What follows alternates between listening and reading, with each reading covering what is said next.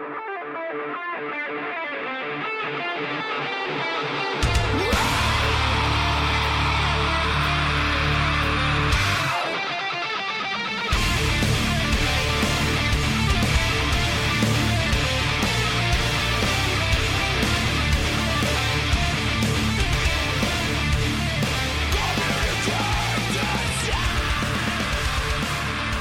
right, here we go. Today is Monday, October 12th, 2015, and this is episode 135 of the Defensive Security Podcast. My name is Jerry Bell, and joining me tonight, as always, is Mr. Andrew Kalat. Hello, Jerry. How are you, sir? I'm doing awesome. How are you? I am good. It is Columbus Day. Happy Columbus Day, or as I call it, Happy Plague Blanket Day. You are just broken. Uh, I know. It's a gift and a curse. but anyway, hello. It's Monday. We uh, didn't get our show yesterday because we were both busy. We apologize. Yep.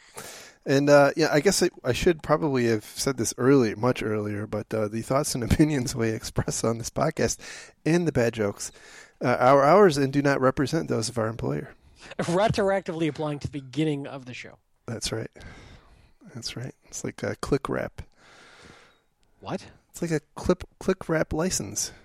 You know, you got to open up the package to get the license. Oh, I see. I Yeah, yeah. I thought you meant rap as in rapping. As No, in, no, no. Like rappers on on Eight Mile rapping, and I was very confused. I thought click rap was some sort of new style of rap that I wasn't aware of because I'm old. That is uh, that is an opportunity for an adjacent market for our podcast, now, isn't it? Because you have kids, so you might be in with the hip things that kids today say. Like he's a righteous dude, but I'm old and I just don't know. He's a righteous dude. Yes, that's exactly what they say. That was a very meta meta joke. Hopefully somebody out there gets it. All right. Yep. All right. Let's burn in time. Sorry. Let's go. Yeah. So uh, w- before we get started, I did want to point out that uh, one of our listeners uh, at Rothgar pointed out that uh, our story regarding Ashley Madison's uh, You week. were wrong. Uh, fine, I was wrong. You uh, were so wrong. We we, we said that uh, Ashley Madison did a bad job of implementing bcrypt when in fact, uh, as Rothgar points out, uh, it, they actually implemented bcrypt properly. It was that they had badly implemented their MD5 uh, session keys, which uh, you know once once those were brute forced, you really didn't need to reverse. Once again, proving two things. One, doing crypto right is hard. And two, you were wrong. This will come up on your review, sir. oh man, not again. It's true. All right, so um. Th- This may hurt your opportunity to move to director of podcasting. I was so close. I was so close. If it makes you feel any better, I've got to admit I was wrong a little later myself. However, it was under the best of intentions. So Fair enough. The uh, first story comes from Data Breach Today, and the title is Report USPS Workers Vulnerable to Phishing Scams, which I guess is really big news. The, uh, the Inspector General uh, did a phishing simulation and found that 25% of those selected for the test clicked on the links. And uh, very few of them actually then reported these links to their CSIRT team. Uh, 90 overall, 93% of the population did not report the email as they were required to. And uh, interestingly, of the people who clicked on the links, only 4% had completed their mandatory uh, security education, which, if you have 4% and it's mandatory, I, I'm not getting well, the math be there. careful there. I don't know that it was mandatory at the point that this has happened. F- that's a fair point. Yeah, it was optional security awareness training. Aside from those those folks in the IT group, it sounds like. You know what's what struck me with those numbers, by the way, is that 25% is pretty industry standard, and, and I think uh, the post office representative actually said that, and you know it, it certainly resonates with me. At at a point when only four percent had been trained, so um, you know I, I kind of wonder what the marginal benefit of training is. So you know after they implemented their new training program, I wonder what the the new numbers are, or what will Well, be. that's That's a very, very fine question. It's something that we've debated a lot on this show is how effective is security training? And certainly it has some level of effectiveness, but where is the value diminishing returns? At what point does it fall off and you are now wasting money on awareness training and wasting time? Uh, and you know, can you train everyone to the to a level to to avoid it? My answer is no. I think you're still going to need technical controls, and I think it has to do with with human psychology, and I think it has to do with phishing, and I think that the bad guys will continue to find ways to make that enticing. And uh, one of the guys quoted in here, uh, I should find his name, last name Johnson, Eric Johnson, Vanderbilt University business professor, studies the impact of spear phishing. You know, he makes a good point that there's something, quote, there's something about a link that just begs to be clicked. Uh, Johnson says, I think we're all in a hurry, and if it's remotely intriguing, people just click. And this this reminded me of something that we're hearing right now about um, how quickly our attention can be diverted by instant messages and text messages, and that there's a sense of instant gratification that we get, and that there's a psychological response we get when we get one of these uh, sort of instant messaging or, or social media responses or whatever it may be. And I wonder if there's a similar psychological thing going on with inbound email that has something interesting to click on that that our brain is wired to encourage us to click it. Certainly, uh, it kind of makes sense. The other thing he says that that's really interesting, uh, again, Johnson goes on, and I agree with this quote. You can create some general awareness, but if people are clicking as part of their regular job, having them become detectives and try to figure out the difference of a deceptive one and a real one, that's hard. End quote. He says, and and I agree with this because even if we say, okay, train people right now, as the net population, if you will, herd immunity starts to grow, there's plenty of ways that the bad guys can become more effective at phishing. They only need to be as good as they need to be to get the acceptable cl- click rate through. And as we've seen with spear phishing, where they're being very targeted, they uh, have no problem finding ways typically to uh, spoof enough of a knowledge knowledgeable uh, victim, if they have enough knowledge about their victim, they, they have no problem spoofing an email good enough to get them to click on something. Yeah. So, uh, with, with, a few exceptions, but I would say a very high percentage click rates. So, um, we've had this debate over and over again. We've had this debate with with with people respect in the industry. Uh, I still keep coming back to it's not. I'm not saying you shouldn't do security awareness training. I think you must have to do it uh, to at least show due diligence. But if you're not backing that up with some sort of technical control, you're probably going to continue to have problems here. You know, the the thing that strikes me about about all this is we're we're kind of training people from two sides. You know, on the one hand, all of this information technology is intended to drive much more, you know, kind of real time, instantaneous communication and, and, response. And at the same time, you know, in order to do that, you you end up having to create a position or, or a situation where people need to click on those links and they have limited time and capacity to evaluate them. And at the same time, now we're coming along saying, well, you know, you, you also have to be really careful when you're when you're doing that. And we don't really know what that means all the, always, right? But you have to be careful. You know, don't click on a link from someone you don't know. Well, what if it is from someone you know? And you know, like a lot of spear phishing is. And you know, don't open a, an attachment from someone you don't trust or th- that you're not expecting. Well, you know what? In my day job, I get attachments all damn day long that I was not expecting, and it's just part of my job. And I bet it's part of many people's jobs. Yeah, at, at some point, as as arrogant as this sounds, as the user, it's probably safe for them to go, you know what? It's IT's job to keep me safe. I got to do my job. That's right. You know, the other thing you pointed out here, which I thought was interesting, uh, or at least the article pointed out here, was the report rate. And they made a big deal about a 93% failure rate on people reporting the phishing attempt to their CSIRT. Uh, and they said it was mandatory. I, you know, I have trouble.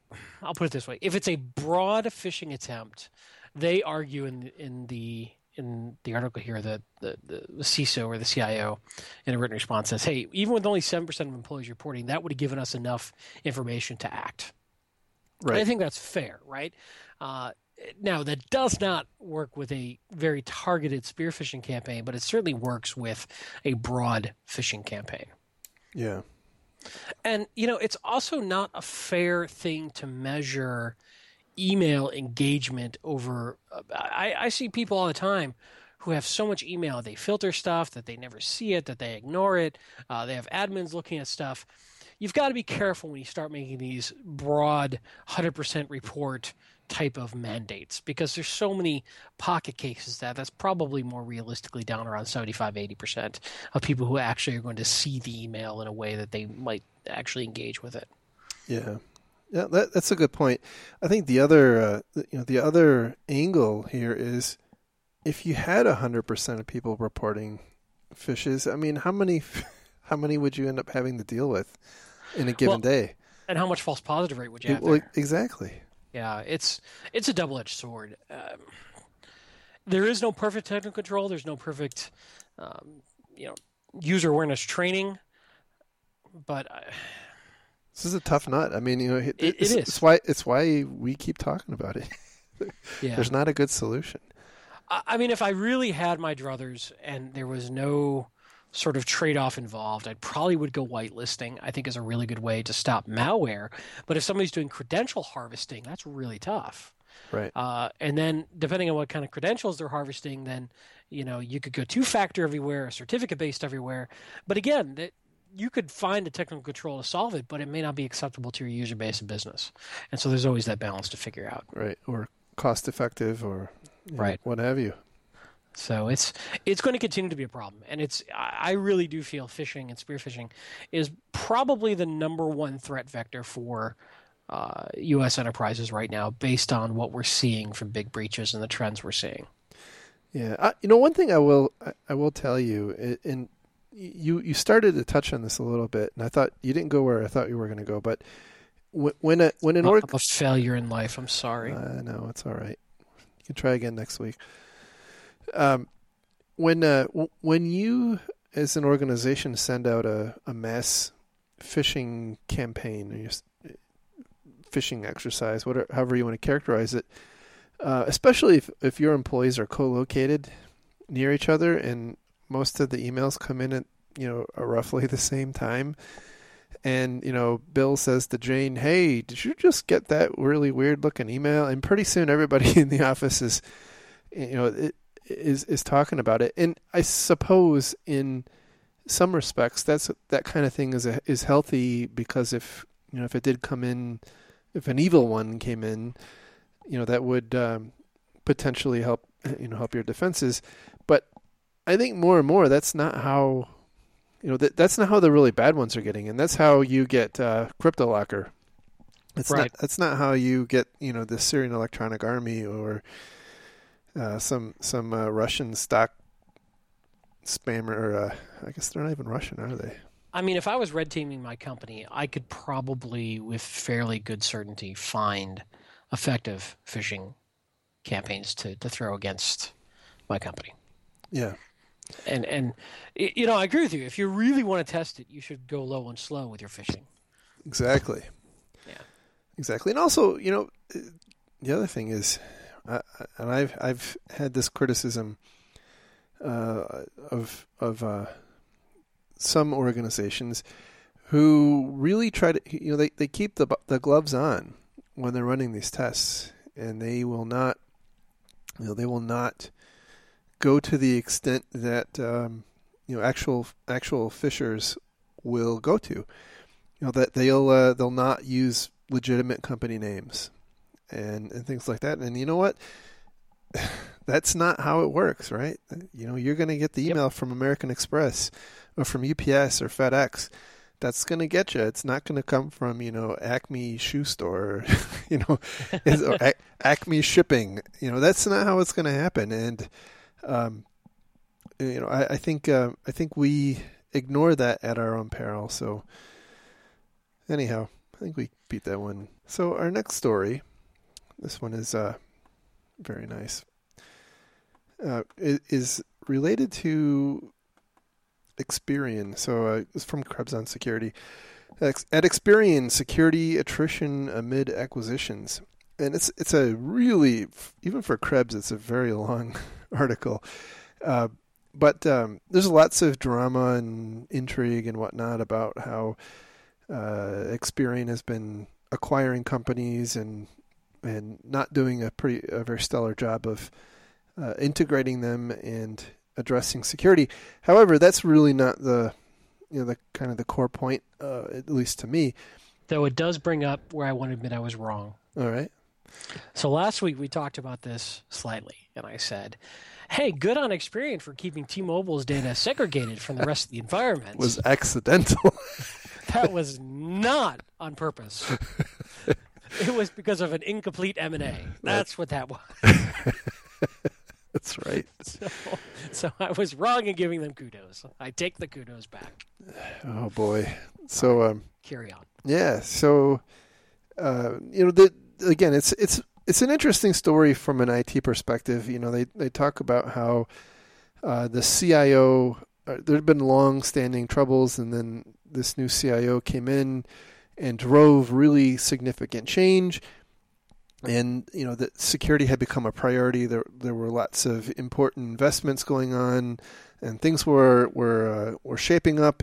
And then he left to go to the Bank of England, and apparently then it all went to hell. And you know, people left, and programs were de- defunded, and and on and on anyway, after uh, apparently shortly after the the news of the T-Mobile breach uh, was released, uh, someone contacted Krebs and gave him a link to a website, which turned out to be a ticket system for uh, one of these Experian companies, the one that actually had the data of T-Mobile's that was breached, allegedly, and uh, that you know that ticket system as uh, you know, as uh, there's some screenshots in here, kind of shows that you know there's people asking for access to different systems, le- uh, apparently legitimately, but I guess the point was you can go through and you can twiddle with the URL and get different ticket numbers,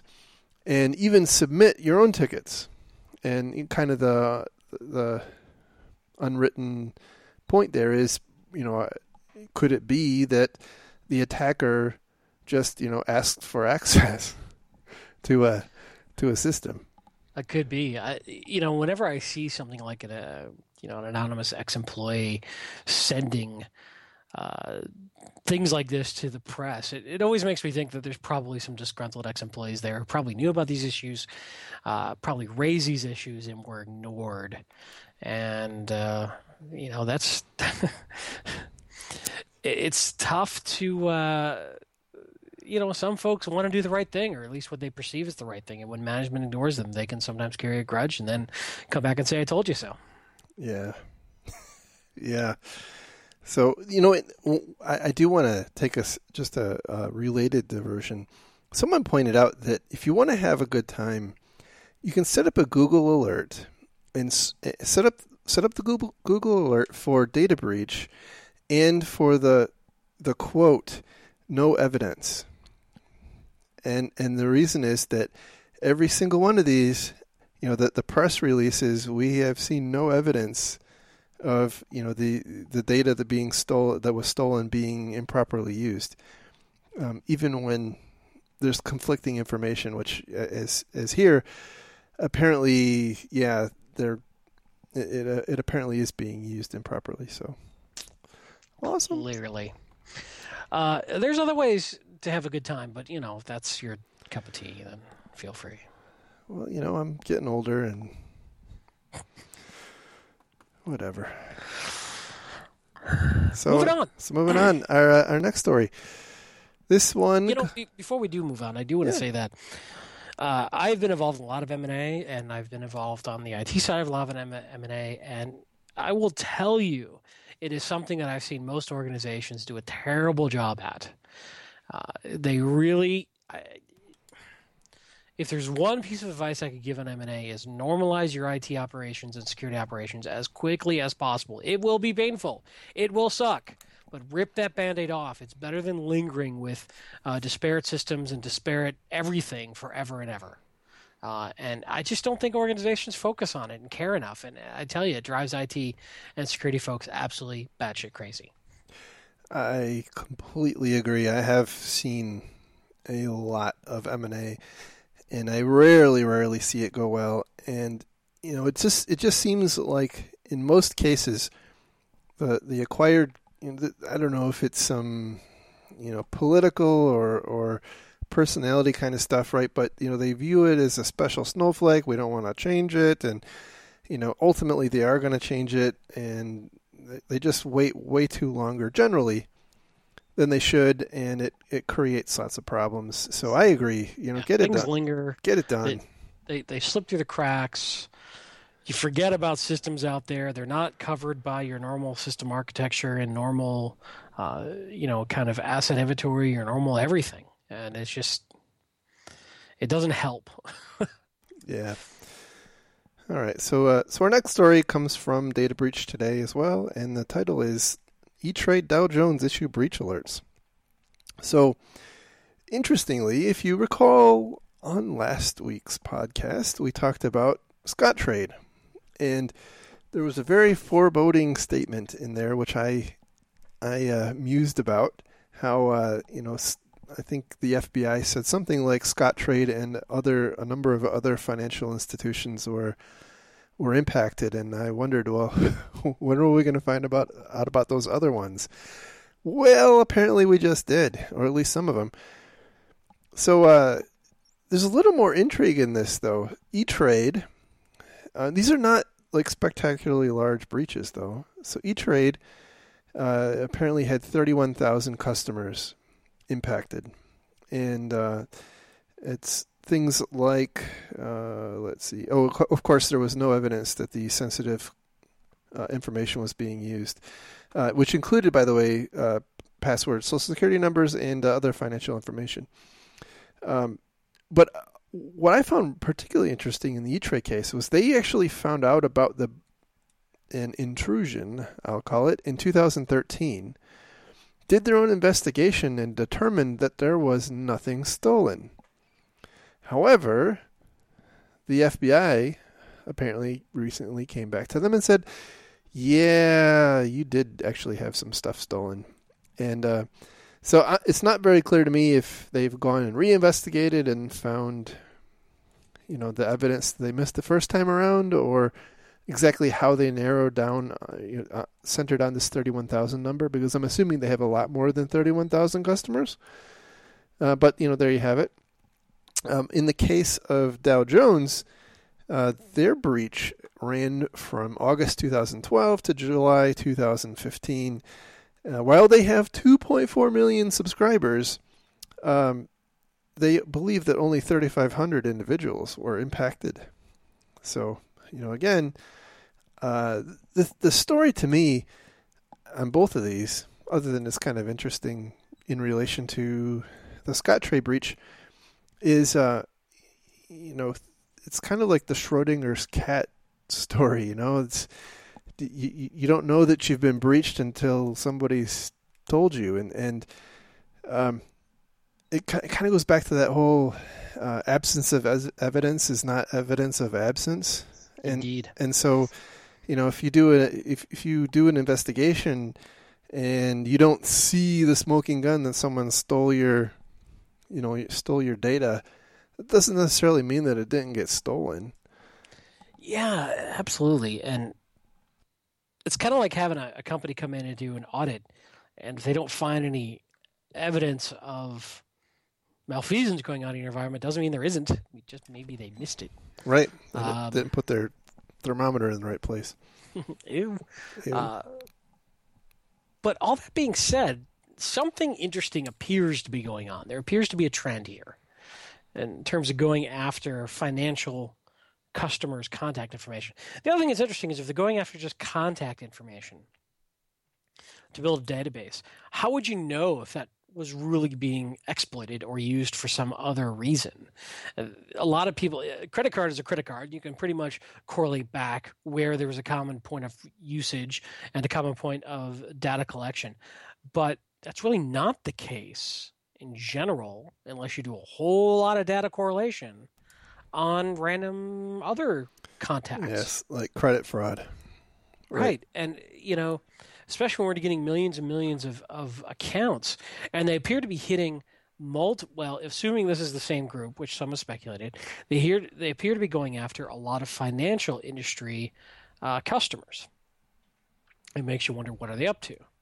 Uh, some have said they could be doing stock stock schemes as pump and dump on penny stocks, which is a reasonable approach to, to saying, you know, it's a reasonable hypothesis. There's a lot of money to be made on that, uh, but it could be something else. I don't know. Uh, you know, I, I, do I do have to say, and they they mention in this article the uh, the the previous J.P. Morgan Chase breach from last year, which we talked about at the time, and it was widely believed to be Russian, uh, you know, the, uh, associated with the Russian government. Nation state. And nation it was, state. It was it was a nation state hack, and you know that Russia was breaking into the financial institutions. And Bob even was telling me, you know, that he was getting the hush hush. You know, this is like there's some serious crap going on here. And um, yeah, so uh, by the way, uh, the U.S. government uh, recently filed charges against uh, three people in relation to this J.P. Morgan Chase breach for uh, for stealing that data to run a penny stock scam. Nation state. To- totally.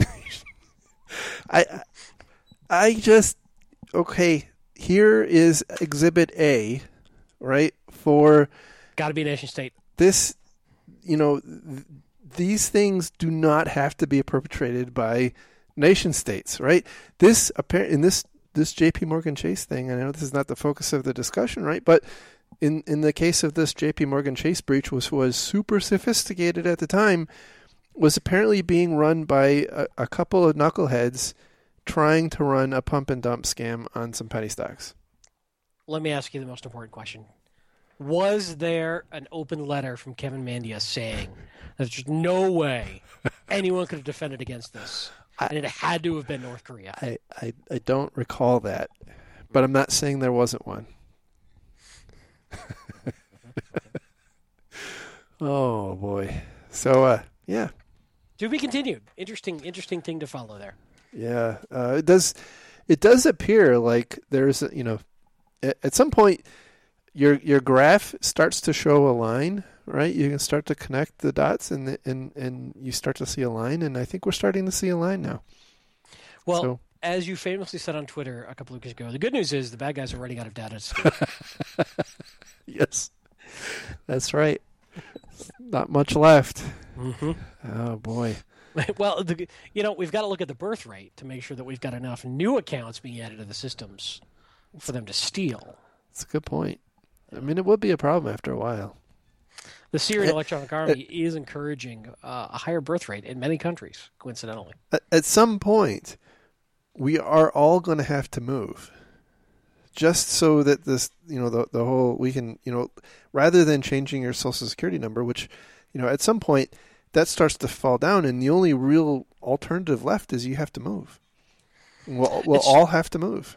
It's true, and I'm thinking of like a house swapping scheme. Yeah. With you know, friends. Yeah. And, you know, we'll probably have to start swapping names, and it's just going to get ugly.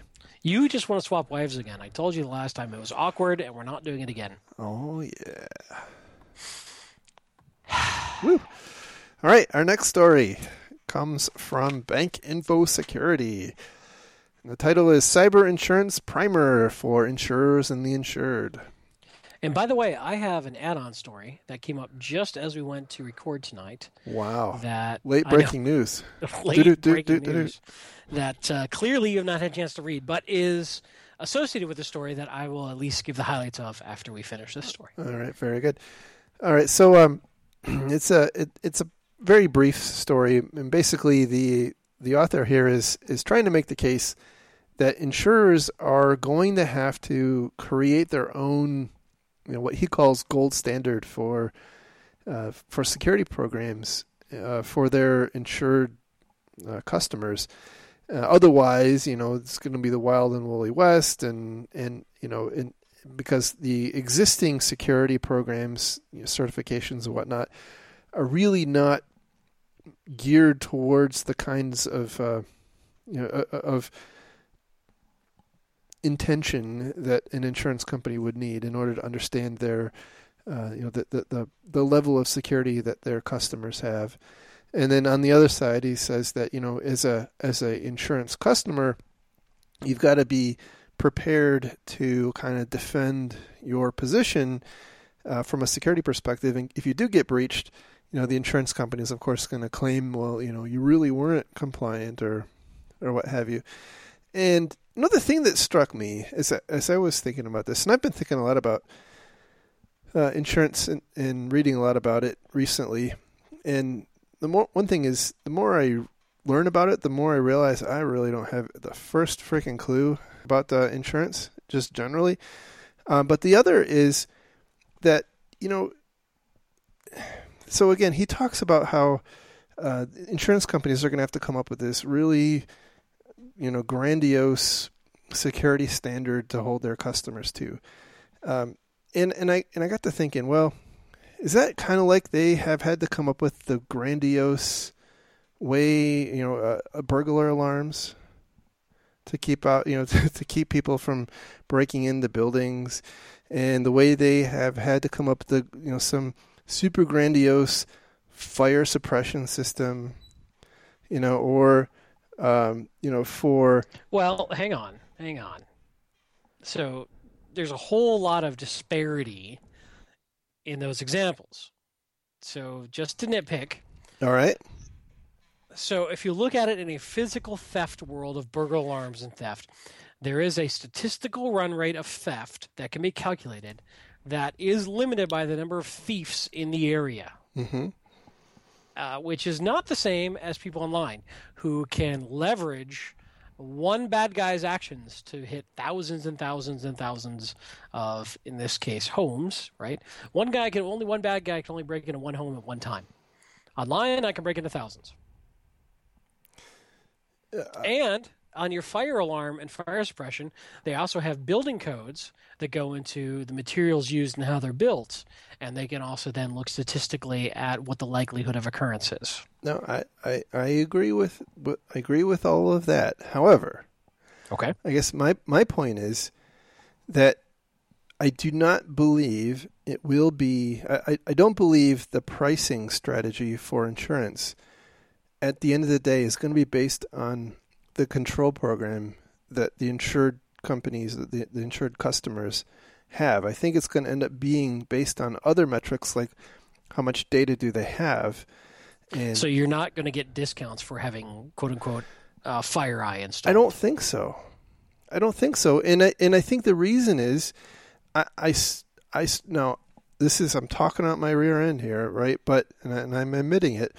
But I strongly suspect that at the end of the day, there's not going to be a significant correlation between companies who actually get breached and any particular security technology or, or program. Because wow. I know. Heresy, isn't it? So you're saying everything we're doing to stop breaches is pointless? No, that's not what I'm saying. but I wanted to extrapolate for you know, exaggerate for for effect. Um, you know, but I, you're saying for the insurance industry, they won't be able to find any correlation between things that they can easily audit. Exactly. I'm a, breach likelihood. Right, and I mean, at the end of the day, they're in to make money. They have to come up with a pricing strategy and how they're going to charge their customers for insurance, how much they're willing to insure, and on and on and on. And I'm saying that I, you know, based on everything I've been reading, I'm not convinced that you know the control posture is going to have a you know, obviously if they don't have anything, that's not a great thing. I think it's going to be based on other um, more objective cues that the you know that, that the insurance company can gather about the the, the customer. So I'm going to insert this right in the middle of our discussion because it applies. The other story is a Reuters story that came out today and the headline is Cyber Insurance Premiums Rocket After High Profile Attacks. And basically, you know, just to read a little bit here, a rash of hacking attacks on U.S. companies over the past years have prompted insurers to massively increase cyber premium, premiums for some companies, leaving firms that are perceived to be high risk scrambling for cover. On top of rate hikes, insurers are raising deductibles, in some cases limiting the amount of coverage to 100 million, leaving many potentially exposed to big losses from hacks that can cost more, more than twice that. Uh, one of the other interesting things I saw in here as I skimmed through it is retails and health insurance have been especially hard hit by the squeeze after high profile breaches at Home Depot, Target, Anthem, and Premera Blue Cross. Health insurers who suffered hacks are facing the most extreme increases, with some premiums tripling every renewal time. Wow. Average rates for retailers surged 32% in the first half of this year after staying flat in 2014. Uh, so clearly the insurance industry is reacting to the same thing you're saying, and their easy reaction is raise rates. Well, it, has to be. I mean, that's they have one lever, basically. Right.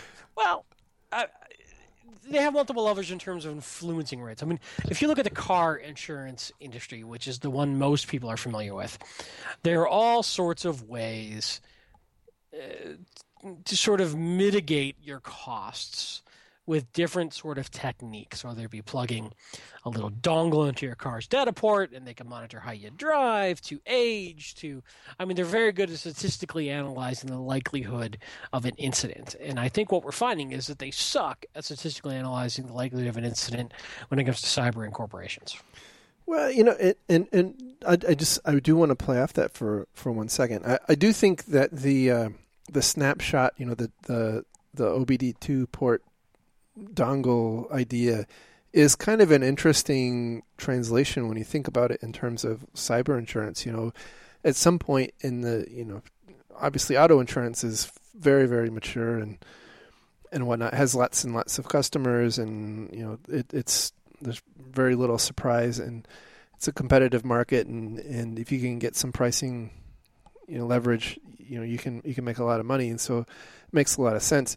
But I do wonder if at some point it makes sense to have you know that kind of plug in your network dongle thing. Yeah, yeah. The, the insurance company has a sniffer on your environment, right? But you know, there's some interest, other interesting notes from this Reuters article and uh, some quotes I want to read here.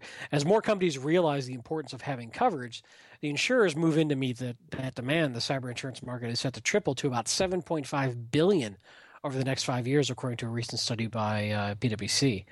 But insurers are wary of the hard to predict risks they are taking on. Right to the point you were making.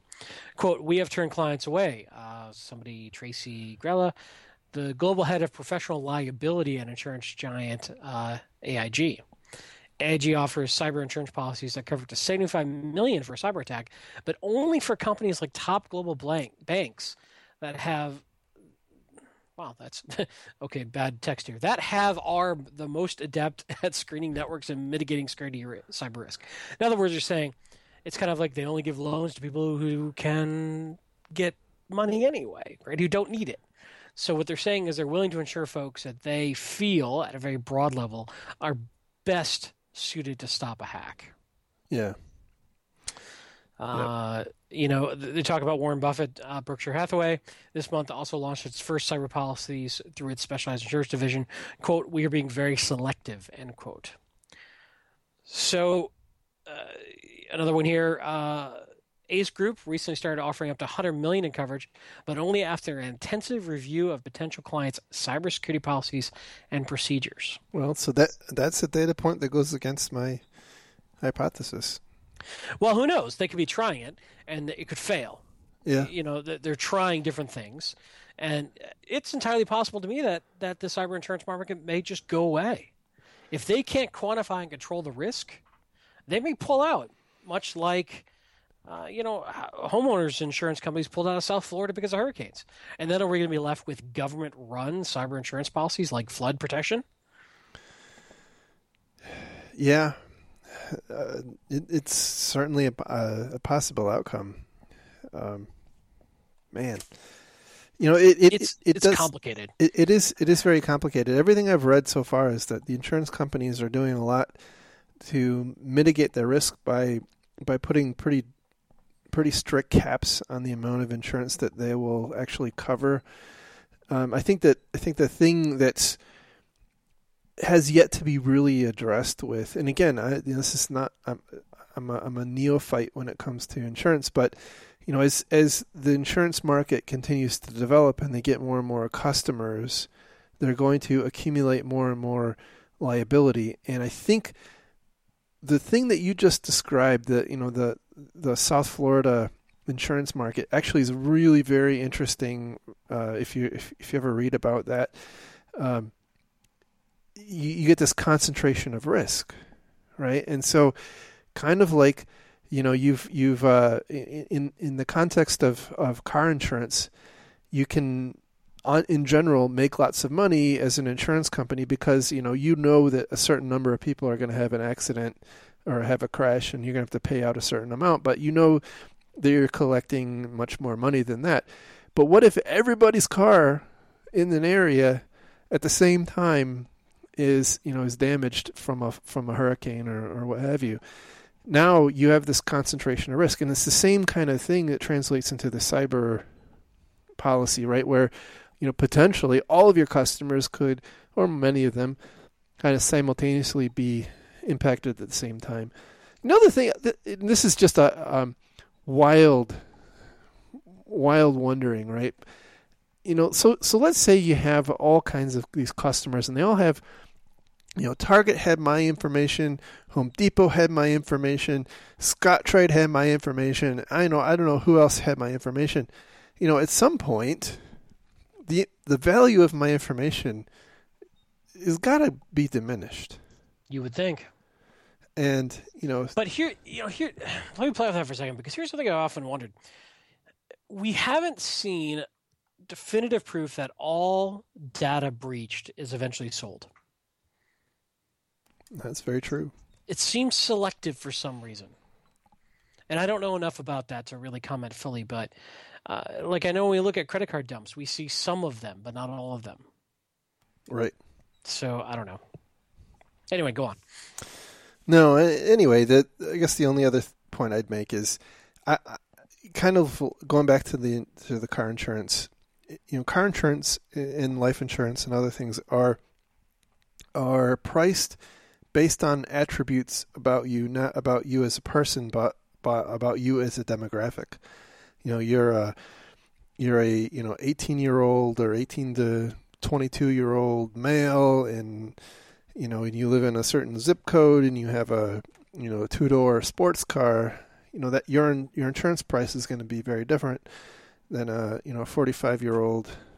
Um, you know, it driving a, a land yacht and it's just the way just the way it is because they know you know it, it does they don't they don't go to an individual driver and administer you know driving tests to individual people yeah so one other thing that i noticed here too that i thought was interesting uh, from this reuters article was uh, offering advice so speaking specifically to the retail section uh, retailers shopping for cyber insurance are coming under pressure to secure their payment systems, just as homeowners are encouraged to install locks on doors and windows.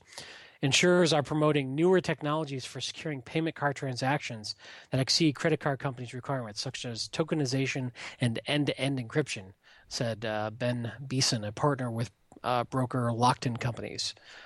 Retailers that don't do that today are going to struggle to get insurance, Beeson said. Interesting.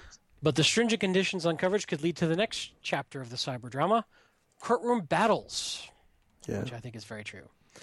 Uh, I know we spend a lot of time on cyber insurance on the show. Uh, it's probably not necessarily relevant to a lot of our listeners because they're down in the trenches, you know, fighting technical issues and such. But it is a fascinating area that is evolving rapidly, and I really do think more and more companies are probably going to uh, at least as executive levels go, we can't win. Let's just insure against the loss. Right. Yeah, well, I mean, I think at, at, at the end of the day, you it, it's a prudent, potentially a prudent business call. I mean, you end up you, you take out business continuity insurance or you know business interruption insurance, and you take out fire insurance and theft insurance and you know D and O and E and O. It's just something that that you do and uh, I think that this is it's not going to be that much different in the cyber world. So, indeed. Anyway, um, moving on to our last story. This one comes from CSO, and the title is Near Flawless Social Engineering Attack Spoiled by a Single Flaw. And uh, the story here is in some unnamed company. Uh, their their comptroller received a email from their CEO, and it basically said, uh, "Hey, this um, this attorney who's working on acquisitions for us is going to be contacting you, and you know, I'm I'm authorizing payment to him, uh, you know, cooperate and and uh, blah blah blah. And uh, apparently, he signed it in a very odd way. Uh, he used his real name instead of his name is Richard, and but normally he signs his emails Dick. And uh, the comptroller picked up on that and you know I guess picked up the phone and said, "Hey, did you?" You know, called the CEO and said, "Hey, did you uh, did you send that?" And in fact, he did not. It was a it was a phish, and apparently, it was a phish that uh, was intended to enable this, um, you know, fraudulent attorney to start sending invoices and uh, and, and stealing money that way. Uh, and what was interesting to me is that you know, okay, here's a case where you know, hey, it worked. You know, we we've we've talked a lot about how these things kind of fail in spectacular fashion. Here's a here's a case where it apparently worked. The the company, uh, as described in the article, has a a culture that supports their organization to question, you know, c- kind of question suspicious requests, and um, you know they're they're not apparently penalized for doing that. So that's yeah, I think something working in their favor, and you know also that points out that their uh, apparently their security awareness education uh, worked here. The thing that struck me though is you know you have all these people high fiving, you know, good job we you know we caught the phish we we didn't we didn't fall for it but uh, it it it always strikes me that we we think that you know the attacker just is like, oh, they got me, you know, drats. I'm gonna go home and you know turn my life around, and that's not probably what's going on.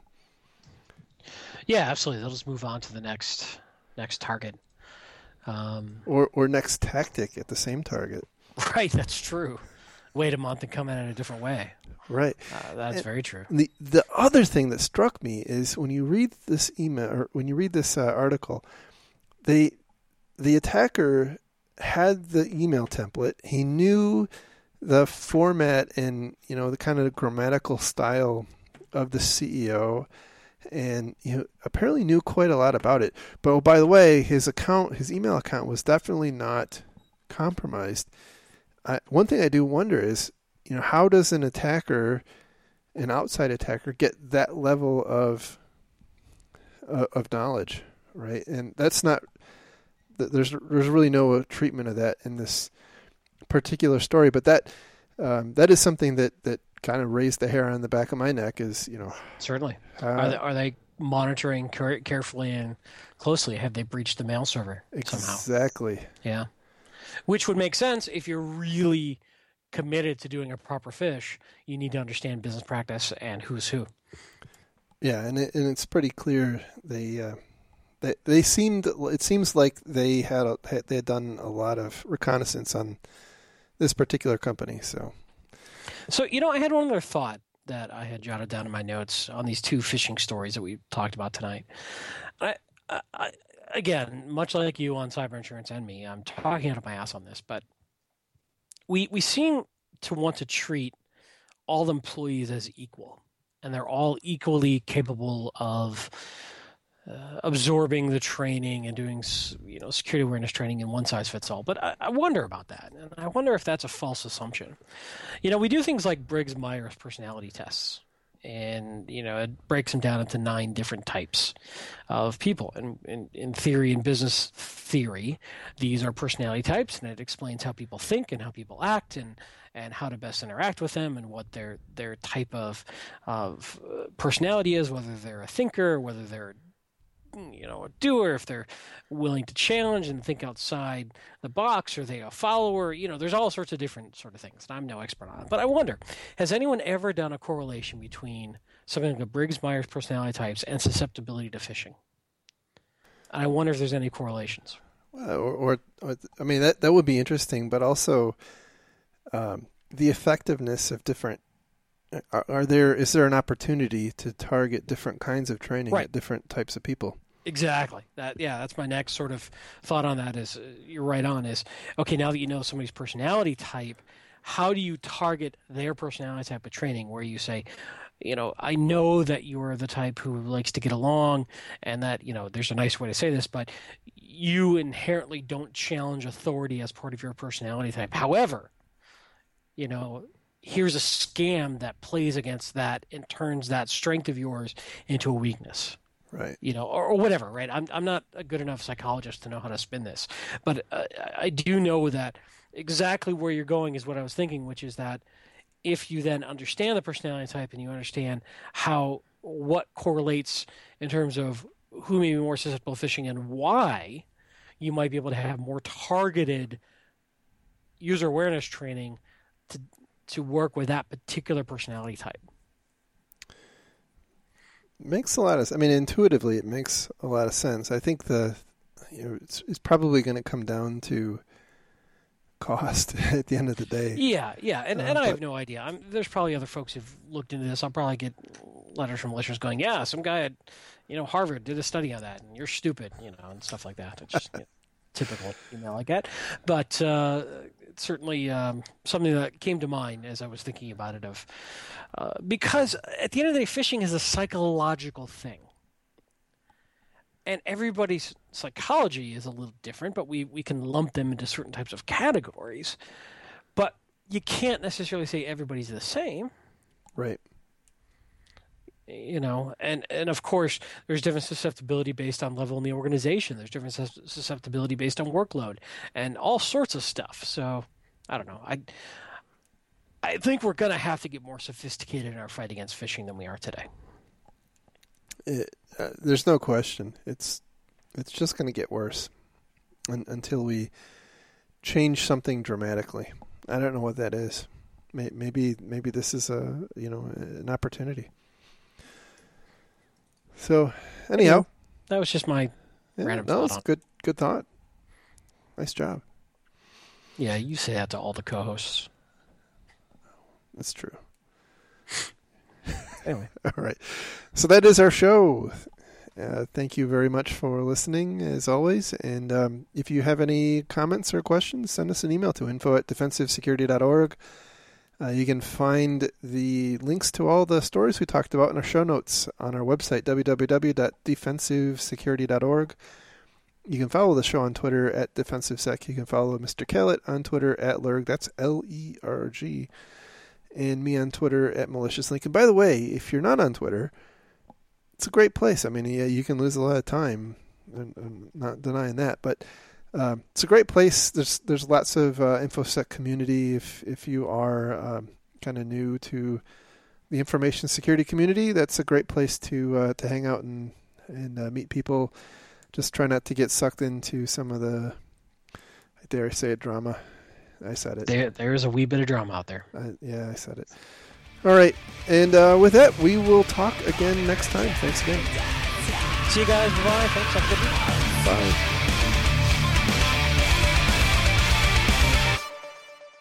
Yeah, well, the problem is that I have so many damn inputs and outputs now. I don't think it knows, right.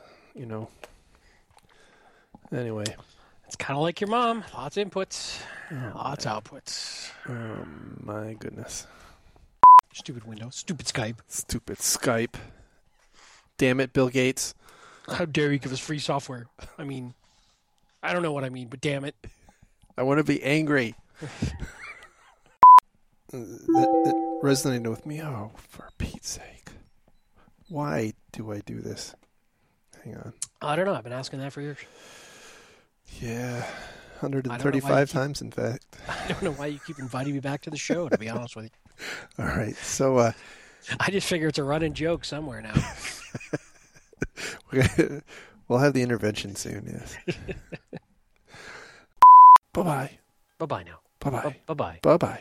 Bye bye. Bye bye. Bye bye. Bye bye.